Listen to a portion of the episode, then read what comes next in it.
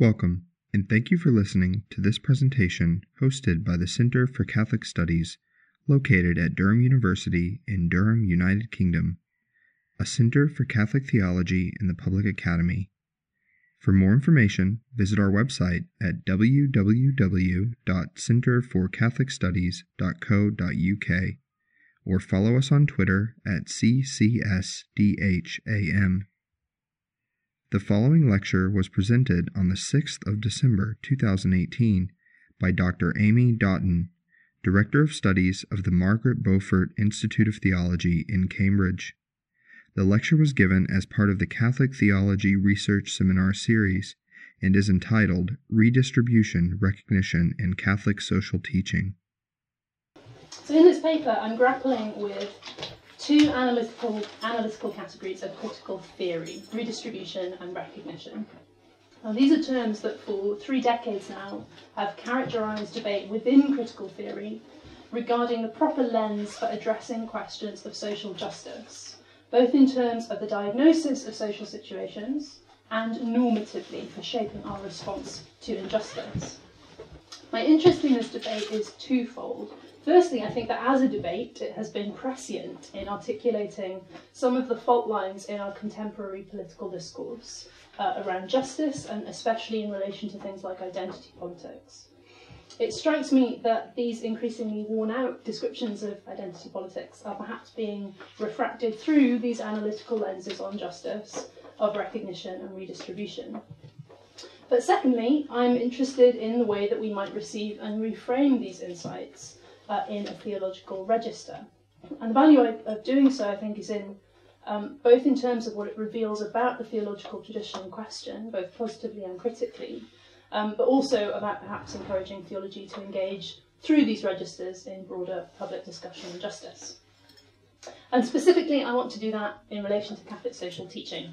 Uh, my hypothesis is that CST already holds both redistribution and recognition as priorities, um, uh, for community and for political endeavour. But it does so by way of its account of human personhood and flourishing rather than leaving it on this normative level. So we'll see if these things can be done, and we'll see if you think they're worth doing by the conclusion of the paper. Uh, let me begin with critical theory. And I should just note on your handouts, I've given you the, the really long quotations where it's actually quite difficult to, uh, sort of quite easy to get lost in the middle of them. So that's what you've got in front of you. I'll give you a shout when we reach them. So this debate over redistribution and recognition as lenses of analysis for social justice. This is largely conducted between Nancy Fraser and Axel Honneth in the early years of the 2000s, uh, following Honneth's work on recognition in the early 90s, which was part of a big increase in focus on recognition from all sorts of disciplines, including philosophy and the work of Charles Taylor. It's a debate that's continued to shape critical theory conversation since then, um, even while Fraser and Honneth have themselves uh, renewed and, and rethought their uh, thinking in various ways. For those who have not come across it, critical theory nominally begins in the Institute for Social Research in Frankfurt from the 1920s and hence it's frequently referred to in terms of the Frankfurt School as well. And it offers an intellectual heritage through the 20th century informed by its Marxist foundations, seeking to critically assess concrete forms of living in order to inform cultural self understanding with a view to transformation. So Fraser and Honneth, both much more recent scholars of critical theory, understand their own methodology in that same normative trajectory, but the organising question of critical theory has changed a little bit from the 1920s, as we might expect. So, um, as Honneth puts it, the question is no longer why has the proletariat not yet revolted? but um, instead is concerned with um, constitutive questions around social justice and social integration. These are the, the sort of key terms that he thinks are driving what's going on in critical theory. And specifically, then, Fraser and Honneth's focus is on how the real experiences of vulnerable persons in our communities might signal to a more universal duty. That's their goal, specifically with respect to social justice and integration. Critical theory attempts to move from identifying empirical realities to seeking significance beyond their status as data so um, empirical reality that points beyond itself at the same time. Again, in Axel Honneth's terms, social theory with normative content. Now, as we'll see, Fraser and Honneth conceive of how to do that signalling in slightly different ways, but both of them see their work as an attempt to rejuvenate and renew critical theory for our current times. Honneth's approach is via recognition, and that's where I want to start. Honneth is arguing that what sits at the heart of all social exclusion is the experienced failure to be recognised as oneself.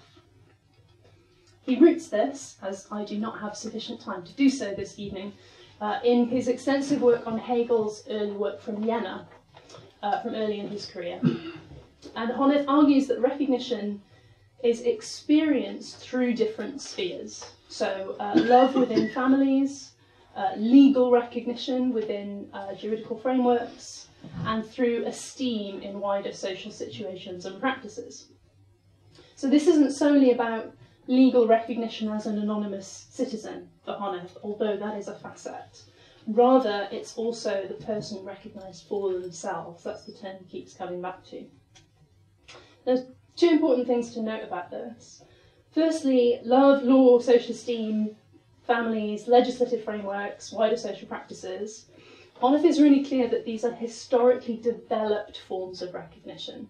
So they weren't always the forms of recognition, and they need not be limited to those forms in the future. Uh, there will perhaps be other spheres in the future.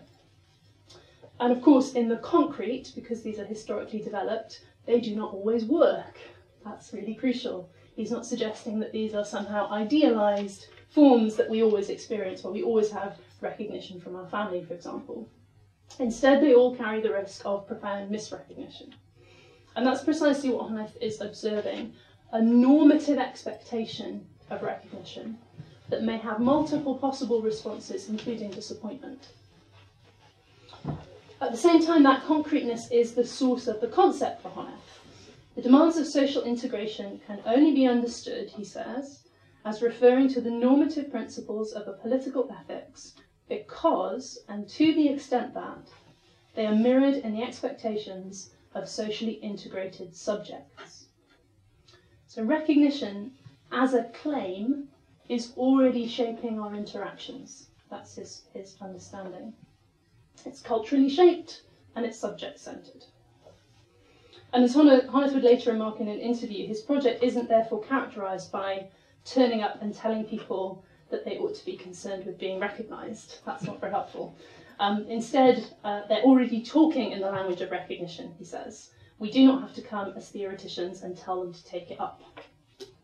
And on this point, Nancy Fraser agrees because she characterises these shared intuitions of justice as what she calls folk paradigms, these um, usual traditional ways in which we expect recognition we expect justice and social integration.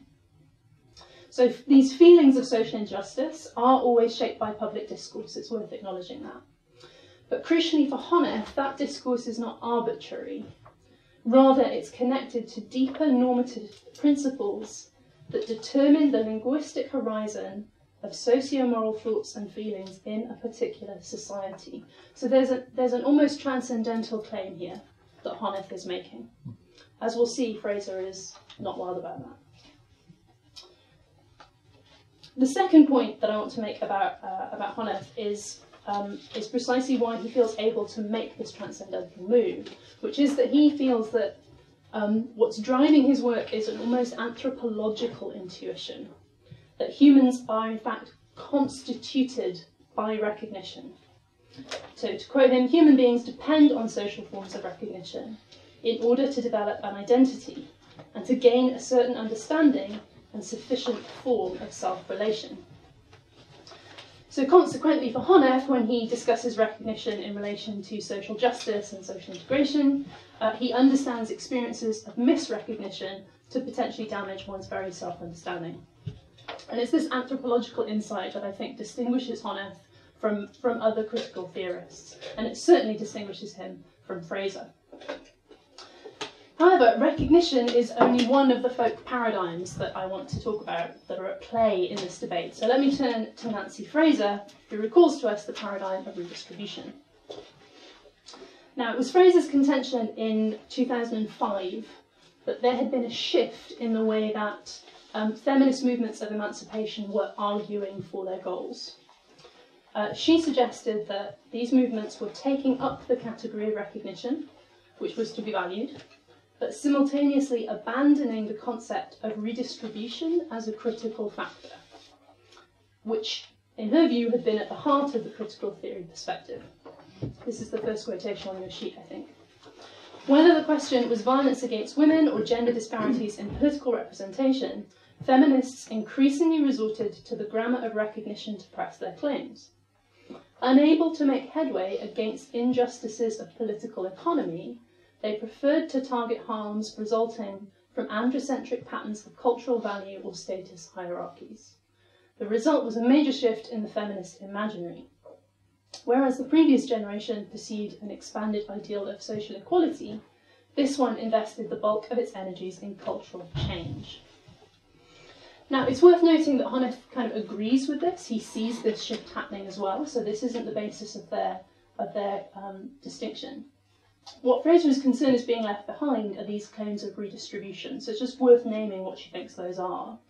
Um, she's talking here in terms of redistribution about things like economic exploitation, so one's labour being appropriated, uh, marginalisation, being confined to certain kinds of jobs or no jobs at all, or deprivation, so struggles with wage levels, that kind of thing. And Fraser in her analysis includes things like subcontracting, temporary work, non-unionised work, that kind of thing. But we might also point to things like welfare containments, that kind of stuff. but the demands for social justice, she thinks, that are being made by these emancipatory movements are increasingly away from economic equality or material redistribution, instead looking at cultural um, recognition of collective identity. Now, her assessment of this change is ambivalent. She acknowledges that this culturalist shift has resulted in important work because it's seeking to tackle forms of male dominance. And she acknowledges that for too long, economic class based analyses missed important cultural forms of exclusion, like status hierarchies and institutionalized disrespect. It's a, classic limitation of white feminism, for example. And recognition does indeed present serious claims that we want to take seriously. This is also on your handout. Those might include cultural domination, being subjected to patterns of interpretation and communication that are associated with another culture and are alien and or hostile to one's own, uh, non recognition being rendered invisible via the authoritative, representational, communicative, and interpretive practices of one's own culture, and disrespect being routinely maligned or disparaged in stereotypic public cultural representations and or in everyday life interactions. Now, these, these misrecognitions, rather, are for Fraser all to do with social subordination in the sense of being prevented from participating as a peer in social life. So, in and of themselves, they're, they're not great, but the problem with this, in terms of social justice and social integration, is that they prevent that individual from participating fully and freely uh, in a wider social community. So, they are fundamentally political interests as far as Fraser is concerned. What then is her concern about the shift to centre such normative demands? Two, two reasons. The first is the personal erasing the political, and the second is the kind of false antithesis, the either or that might be set up when these two lenses are being discussed. So, looking at the first of those concerns. If you understand recognition in purely personal terms, Fraser suggests, where you associate it with psychological harm to identity, which is how she's characterising Honneth, that has the potential to um, to erase the difference between the personal and the political, and potentially therefore ultimately displacing the political entirely. What critical theory demands is a lens from social activity by which wider social transformation can be established. And her concern is that if you stick with the psychological effect on an individual, that isn't in and of itself a political issue. It's not something you can build a collaborative project around. I'll be interested to see whether or not um, people accept that critique, in fact. Um, but certainly that's one of Fraser's main concerns. And it is interesting that we see this collapse away from the political into the cultural as something that theologians have remarked on as well. And I'm thinking here of recent work in Black Theology by Vincent Lloyd um, under the title of Afro Pessimism and Christian Hope, where he charts the changes in the objectives of black theology following its systematic articulation in the 1960s. So he suggests that the subsequent wave of black theologians that came after that first generation make a turn from the political to the cultural. And as contextual theology became more diversified, black theology became a voice from and for its particular culture. However, Lloyd argues that the emphasis on cultural diversity can prompt um, a kind of too flat, uncritical praise for diversity as such, um, whilst a rising Afro pessimism from black studies contends that such cultural exposure is pyrrhic, but it's only commodifying black culture for white consumption. It doesn't actually deal with the more fundamental, um, unjust frameworks that are guiding those cultures. And we see that, um, that concern about the personal erasing the political even more sharply in those Marxist thinkers who are receiving Fraser back into that more Marxist kind of discussion. So thinkers like Ashok Kumar, Adam Elliott Cooper, Shruti Iyer, and uh, Dalia Gabriel um, are all kind of concerned with the way in which the personal erases the political because it doesn't allow you to talk about these more fundamental structures. So they argue the acceptance and valorization of one's identity as both the start and end point of politics leaves us with diversification within contemporary power structures as the only conceivable goal. That's everything. And this names, I think, exactly Fraser's concern about personalised forms of identity politics, where she understands there to be less of a commitment to social change than there is to personal fulfilment and the risk that the personal becomes the only way in which one can participate in a debate on social justice. Um, and she sees this turn towards recognition as kind of being taken up by what she calls uh, hegemonic neoliberal concerns. She thinks that, that those with money kind of de- delighted in this shift because actually it meant that they did not have to any longer talk about radical forms of economic inequality. So she thinks there's a tragic historical irony in this, that's her language, instead of arriving at a broader and richer paradigm that could encompass both redistribution and recognition, you trade a truncated paradigm for another, truncated economism for a truncated culturalism. But really, what's at play for her isn't just, oh, we're spending our time on, on something that she doesn't think is sufficiently political, but rather that this ends up opposing the genuine political claims of recognition to the genuine political claims of redistribution. That's her concern. And that, I think, is something we can find really familiar in the way that political discourse is going right now. So if we turn to something like identity politics, for example, and really, I should note, it's Fraser who, who makes this link. She suggests that these folk paradigms kind of find um, kind of find articulation in um, specific social movements, and the politics of redistribution gets equated with class politics, and the politics of recognition gets assimilated to identity politics. And Kumar et al., um, who I've mentioned before, observe from their perspective that there is an increasing and contrived opposition between class politics and identity politics in mainstream political and media parlance. And this is where I think you might well be familiar with the kind of oppositions that they're talking about. The opposition of the two, class and identity, results in a malformation of identity politics as purportedly sidelining the so called white working class in its desperate attempts to appeal to women, people of colour, and other marginalised communities. So there's a, I think this is one of the quotations on your sheet. The struggles of race, gendered, sexual marginalities are situated in opposition to economic dispossession of usually white men. And this economic dispossession is not located in the structural conditions of capital, but in the unjust squandering of resources on the less deserving, on migrants, people of colour, and queer people. Now, this seems to me to be the fruit of what Fraser was diagnosing, recall, 15 years ago, when she suggests that we may end up with class and identity being opposed. She suggests that the way in which that's being characterised in contemporary discourse is um, effectively taking the, the strength of the social movement away from both redistribution and recognition, in fact. So her solution to reframe redistribution and recognition as dimensions of justice. Her ultimate contention is that recognition alone cannot bear the entire burden of critical theorising. By itself, it is not sufficient to capture the normative deficits of contemporary society, the, the societal processes that generate them, and the political challenges facing those seeking emancipatory change. So I want to be really clear here because Fraser's being quite critical of some of the recognition work. Her intention is not the erasure of identity as a political category through which one can seek wider social transformation, nor is she trying to erase the politics of recognition from movements themselves.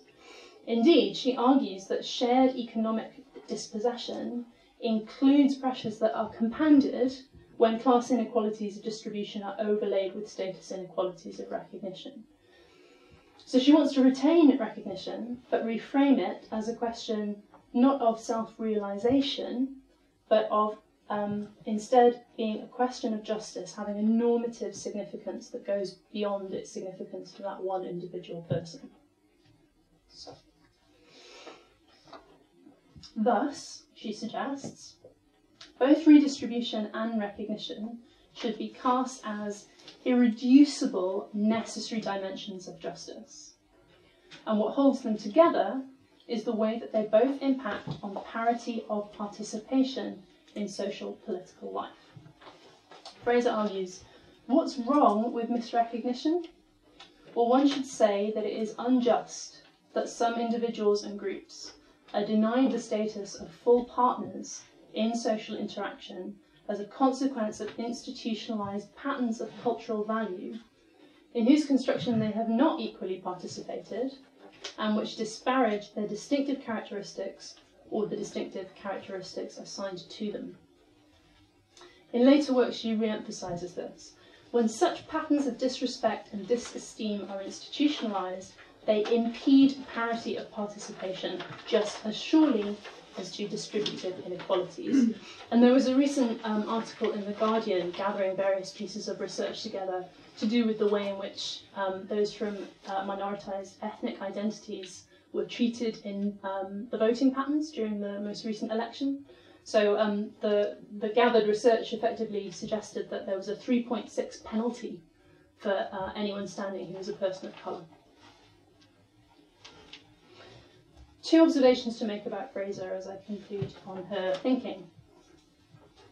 The first is um, that since this work, which is really in the early 2000s, Fraser has further complexified her dimensions of justice by adding a third, which is to talk in transnational terms. So, following her analysis that injustices are to do with parity of participation, she thinks that redistributive and recognition problems often cross national borders so the transnational concerns are also um, uh, potentially being blocked, right, in terms of parity of participation. And we don't have time to kind of grapple with this as much as I'd like, but for those who are interested in what they've been reconstructing, that's a thread to pursue. Secondly, Fraser deliberately stops short of two things. Um, firstly, she's not offering a concrete political solution to what you do in relation to redistribution or recognition problems. You're kind of on your own there. Um, start your own emancipatory movement, I think would be her suggestion.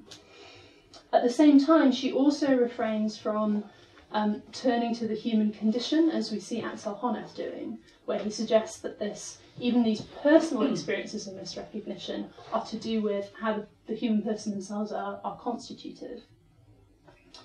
Um, nevertheless, I still think there is this implicit reliance on um, what Mitchell Aboulafia calls the quasi-transcendental.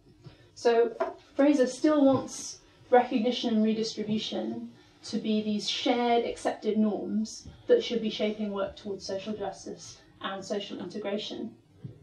What she doesn't want is to have a conversation about that in terms of ethics. She thinks that as soon as you start talking about goods, um, you're into sectarianism. That's what she calls. That's what she calls it. Yeah, already someone's not happy with that. That's fine. but this is deliberate, right? She isn't saying she hasn't just forgotten about ethics. She's not suggesting that um, you know she's doing the important stuff and you ethicists can go away. Um, instead, she's suggesting that um, her job as a critical theorist is to provide ways of thinking about justice that can be reached by multiple ethical visions. So this normative level is something where uh, a Catholic ethicist and a Protestant ethicist and a non-believing, a non-believing ethicist can all meet and say, actually, I also believe in redistribution and recognition. I think those are concerns of justice for the human person because of how I understand the human person and my ethical vision of life. And so too can you, and so too can a third party. So the goal for her is to supply categories that are really congruent with how people are claiming justice, but to do so in ways that require us to do our own work to ground them and justify them in our own traditions. So this is what Maureen Junker-Kenny calls co-founding. That's the job of a plural kind of worldview. And she is straightforwardly uh, kind of plural, I think, in her worldview in this sense. Um, what she wants for the claims of justice are to permit one to justify claims for recognition as morally binding under modern conditions of value pluralism. That's what she wants. So Honneth, as far as she's concerned, is is not going about critical theory in the right way. Look, he's got opinions about the nature of the human person. He's terrible. Um, and she just dismisses this, um, this approach with the suggestion that Honneth grounds his theory of justice in a conception of human flourishing. How terrible. um, if he were to offer any content to that vision of flourishing, he would inevitably reduce the claim for justice to what she calls merely another ethical good amongst others. Um, this would be sectarian. So Fraser concludes her project by refusing to provide either a practical networking or an ethical basis for engaging in her work. These are tasks for other people. Yeah, these are not the, the proper tasks for a critical theorist. However, I am not a critical theorist. I am interested in human flourishing. Um, and I'm interested in how the nature of the human person and her goods might be reflected through these lenses on justice. And I want to do this because I really prize what Fraser is attempting here to include concrete and symbolic concerns, both economic and social exclusions, within an account of justice. And this dual lens of irreducible claims to me does seem to be compelling as an account of how we're currently articulating contemporary claims on justice. And I appreciate her attempt to render these in a form that's plurally available. Like that idea of co-founding, I find to be really um, very fruitful, uh, fruitful for wider political thinking. We can come to that if we have time in our conversation. Moreover, I do think that this clarification of what's going on um, when we oppose class and identity as categories for social justice is really helpful. That actually we're, we're just looking through multiple facets of actually a shared claim to justice. So I find that very helpful as well. Um, finally, it also strikes me uh, that her analysis may offer some important challenges to Catholic theology. And we'll see, firstly, whether or not um, Catholic social teaching kind of can recognise these lenses of redistribution and recognition, but then also whether or not Catholic theology can provide us with that founding that I think is missing. So, um, turning now then to redistribution in Catholic social teaching. Now, redistribution in CST might seem like the more significant challenge of the two lenses because it names much more clearly the Marxist origins of critical theory. And of course, there, I should note there have been um, quite important attempts to think Marxism through Catholicism, um, especially in the New Catholic left of the 1960s, for example. But Catholic social teaching doesn't. I mean, it just doesn't go there. It's very inevitably deeply concerned with the dehumanizing qualities of what's going on in the Marxist system. That's a concern.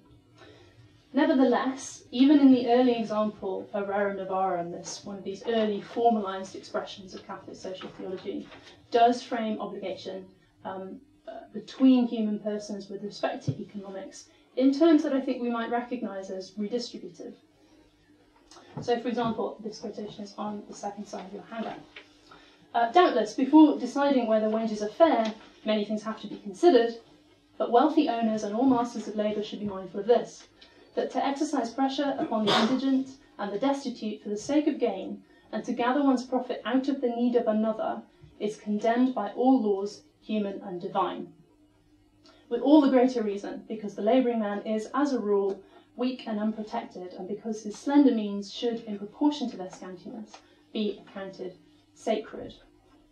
Now, setting, setting aside the very intense paternalism that's at play in that particular um, extract, to gather one's profit out of the need of another, um, there's something at play here to do with distribution, to do with a just due. And we see that, I think, even more sharply um, in examples from the early traditions of the church. So thinkers like Basil the Great, for example, um, uh, so Basil of Caesarea, is really straightforward about this. The bread which you hold back belongs to the hungry. The coat which you guard in your locked storage chests belongs to the naked. The footwear mouldering in your closet belongs to those without shoes. Thus, however many are those whom you could have provided for, so many are those whom you wrong. Uh, and I think we see this um, later on also in Rerum Novarum when the question is specifically on wages and labour, because the principle of justice becomes to be invoked. Uh, again, this quotation is on the sheet. Were we to consider labour merely insofar as it is personal, doubtless it would be within the workman's right to accept any rate of wages whatsoever. For in the same way as he is free to work or not, so is he free to accept a small wage or even none at all. I don't know who does that, but okay, we'll go with it. Our conclusion must be very different if, together with the personal element in a man's work, we consider the fact that work is also necessary for him to live. These two aspects of his work are separable in thought, but not in reality. The preservation of life is the bounden duty of one and all, and to be wanting therein is a crime. There underlies the dictate of natural justice, more imperious and ancient than any bargain between man and man namely, that wages ought not to be insufficient to support a frugal and well behaved wage earner. Again, some lovely paternalism there the frugal and well behaved wage earner. I tried to think what good behaviour looked like in the end of the 19th century. I don't think I would qualify. so, this is not exactly the destruction of class difference um, that is imagined in more extreme or Marxist forms of redistribution, let's be clear. Still, the encyclical con- concludes among the many and grave duties of rulers who would do their best for the people, the first and chief is to act with strict justice, with that justice that is called distributive, toward each and every class alike. This requirement of justice as distributive is perhaps sharper in some later examples of CST, which are perhaps less clearly shaped by this kind of top down model of care for the poor by the rich ruler, so uh, John Paul II, for example, suggested that um, in every system, regardless of the fundamental relationships within it between capital and labour, wages, that is to say remuneration for work, are still a practical means whereby the vast majority of people can have access to those goods which are intended for common use, both the goods of nature and manufactured goods. Hence, in every case, a just wage is the concrete means of verifying the justice of the whole socio-economic system, and in any case of checking that it is functioning justly. Now these are goods to be held for the commons, for all. And this is um, this is one of the places where Catholic social teachings um, uh, kind of tap root back into Thomas Aquinas is perhaps most clear. The idea that even the wealthy don't own their wealth exactly. It is held for the good of the whole. So even while on one hand Catholic social teaching is always keen to protect ownership and not to kind of collapse into the kind of communist redistributive uh, model, there is still here a sense in which, um, yeah, the, the money is not held for oneself but for others. The distribution through wages is one of the ways in which that can um, that can occur. Nevertheless, it still continues to reflect the kind of ordering hierarchy at play. I think we have to accept that. Uh, it's worth noting that also in Laborem Exercens, which is where that quotation came from, This distributive principle is worked out as a transnational requirement, which is quite interesting given where Fraser ends up going. Um, to quote, the disproportionate distribution of wealth and poverty and the existence of some countries and continents that are developed and of others that are not call for a levelling out and for a search for ways to ensure just development for all. Now, this is a trajectory that explicitly draws from Mater et Magistra, from Populorum Progressio, and can, I think, be drawn into Evangelii Gaudium and Laudato Si. Laudato Si, I think, however, adds one very important addition, which is the acknowledgement that the goods for distribution are finite. Um, it notes climate change is a global problem with grave implications environmental, social, economic, political, and for the distribution of goods. And it proceeds to connect that to consumption. This is a problem again on the transnational level. So I find it really interesting that CST is pretty willing to talk about redistribution when it comes to um, relationships between states, uh, in contrast with what it will or will not tell the state to do within its own kind of constituency. So a longer quotation from Laudato Si. To blame population growth instead of extreme and selective consumerism on the part of some is one way of refusing to face the issues. It is an attempt to legitimize the present model of distribution, where a minority believes it has the right to consume in a way which can never be universalized, since the planet could not even contain the waste products of such consumption. So there's a shift here from the assumption of abundance that you might see in something like Rerum Novarum to an acknowledgement that there are finite resources. Although I don't think that CST assumes um, a kind of natural hostility about how we do that um, which might give us a bit more optimism for the future.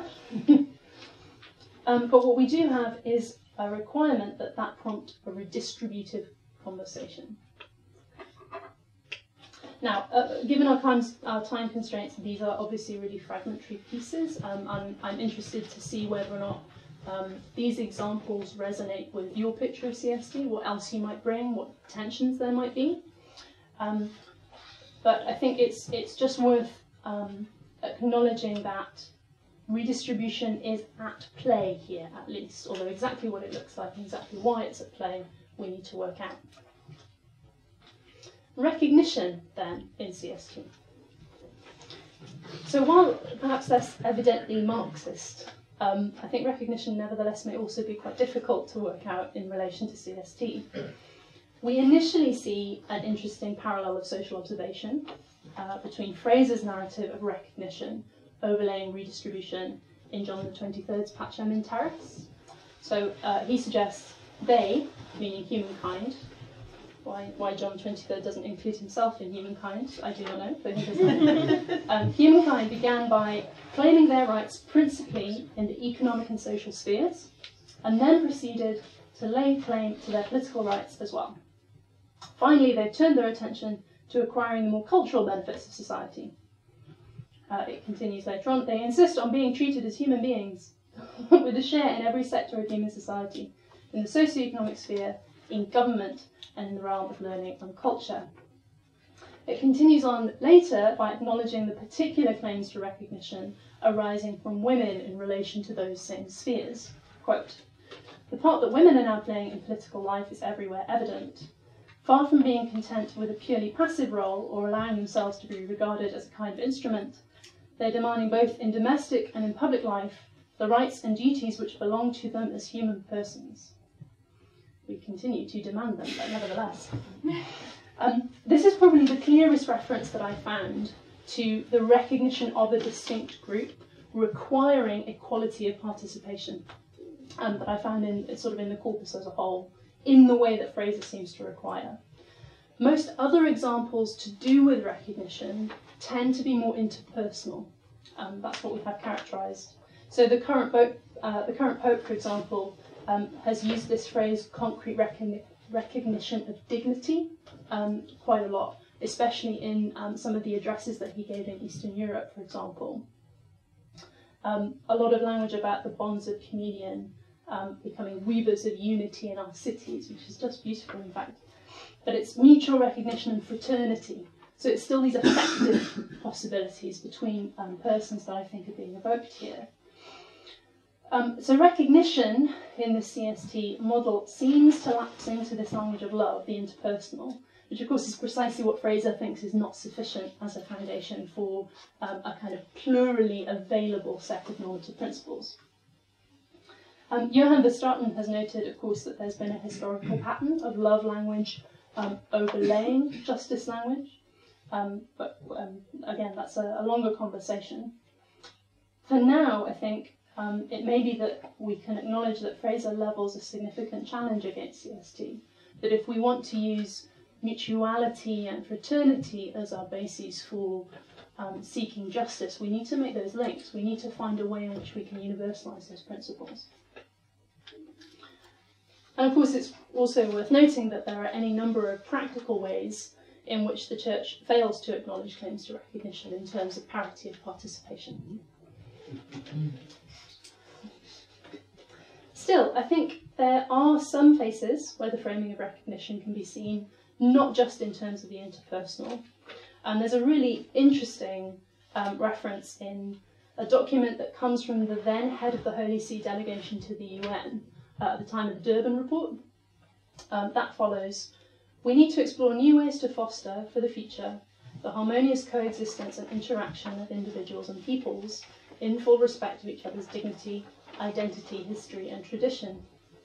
We need a culture, to use the words of the then Pope John Paul II, in which we recognise in every man and woman a brother and a sister with whom we can walk together, with whom we can together walk the path of solidarity and peace. Now, on one level, of course, this brother sister familial language is still doing that interpersonal work that Fraser's so concerned with. But as Honneth has actually observed, that word solidarity is doing something else. It's not the same as love, it's not the same as agape, for example, precisely because solidarity names the prospect of a shared political project. So we're used to solidarity being referred to in terms of activity, yes, that um, Sollicitudo Rei Socialis quotation that we always use, the firm and um, persevering determination to commit oneself to the common good. But it's really crucial, I think, that that's understood not just as active but collective. So, further reinforced, of course, by the principle of subsidiarity that demands that in any particular situation of social injustice, you're actually working with those who are involved in the situation, you're working across different interests.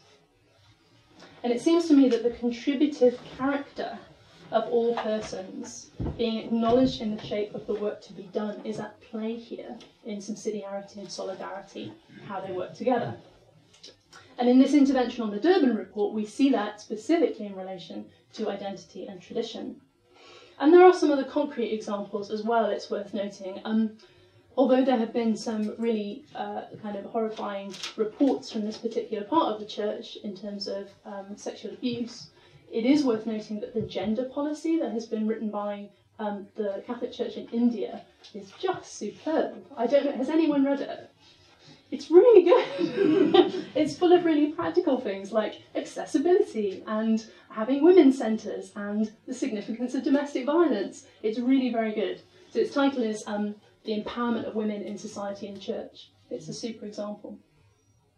So I think we can welcome that political solidarity connection um, to recognition and that sort of India example, while also underlining the frequent and systematic failure to offer the symbolic resources of recognition amongst the diverse groups who make up the world church.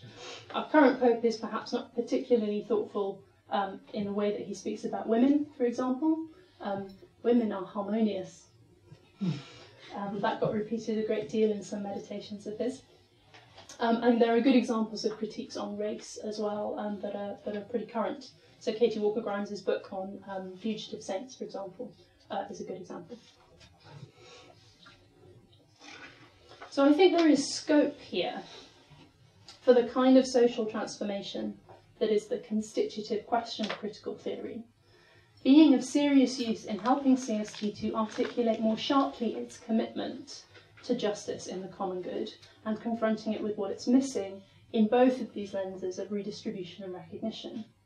But that can only be so if we can indeed found these lenses in our vision of the human person. So let me talk really briefly as I come to the conclusion of this paper on the value of the human person as such uh, and the person as agent. So like Honneth, my instinct is that there is an anthropological intuition at the heart of justice questions that both justifies the claims as just and consequently summons us and motivates us in our response. And for CST and for Catholic theology more widely, of course, this is a theological insight. And it's one we might frame even in terms of recognition in a way. So, another ancient source, Gregory of Nyssa's homily, um, his first homily on love of the poor. Speaking of the poor, he suggests the Lord, in his goodness, has given them his own countenance, in order that it might cause the hard hearted, those who hate the poor, to blush with shame just as those being robbed thrust before their attackers the images of their king to shame the enemy with the appearance of the ruler. Now, literally, Gregory means that someone being robbed might, might sort of hold up a coin with the face of the king to shame the robber into not taking it. Um, again, I don't, I don't think that that really works in practice. Don't attempt it. That's not self-defense advice. Um, but we see in, in Gregory's homily there the way that the poor are holding up the face of Christ in their very own faces, the, the, their true sovereign. So, always at play um, in the value of the human person is this Christic quality to being made in the image of God, that there is something to be valued in every human person. Again, you can leave that on the interpersonal level, but I think that that's insufficient for the way that CST engages with the idea of being made in the image of God. I think there is something at play in the political framing of its principles, because that human person is not just, you know, the poor to be looked after, but rather a series of agents who are engaged in the transformation of their environment, who are engaged in a wider social transformation of their communities. And it strikes me that that language of dignity of the person, of solidarity, of subsidiarity, is geared toward our participation in seeking the common good in a way that requires questions of redistribution and of recognition to be political questions. So this is a register in which they must be addressed. I think this is a nourishing idea for CST. It's somewhat tentative, so in terms of what we do with that, I think I'd like to have a conversation about it. But um, I'll conclude um, just briefly, I think, with um, some words from Evangelii Gaudium, which is itself reflecting on Mater et Magistra. We're not simply talking about ensuring nourishment or a dignified sustenance for all people, but also their general temporal welfare and prosperity. This means education, access to healthcare, and above all, employment, for it is through free, creative, participatory, and mutually supportive labour that human beings express and enhance the dignity of their lives. There are really strong echoes of Honneth for me in this. Honneth himself is um, much more comfortable with the language of solidarity than he would be with something like agape. He thinks solidarity is a term that goes beyond um, these sectarian limits. Um, I still think there's something distinctively Catholic about how we conceive of solidarity, but it's worth noting that in some of his really recent work, is attempting to appropriate solidarity for precisely this purpose. Still, um, in terms of Catholic social teaching, what we have at play here again is the way in which solidarity and subsidiarity call us to understand the human person in terms of a contributor to the wider good. This is what is being protected in the image of God. As Honneth and Fraser remind us, working solely with a loving image does not necessarily address questions of justice, nor render those claims significant for socially transformative purposes. So CST, while also um, seeking to uh, respond to the symbolic significance of the human person, bearing the image of God, is also trying to raise a critical lens to structures of injustice in reality that do not take that person's fundamental dignity seriously in relation to the parity of their participation in their own transformation. And in fact, will will address the blocks on that meaningful social participation, whether it's economic, cultural, or political. Our response to this politically will necessarily be varied because we're exercising, exercising our participative agency, which CST is trying to protect.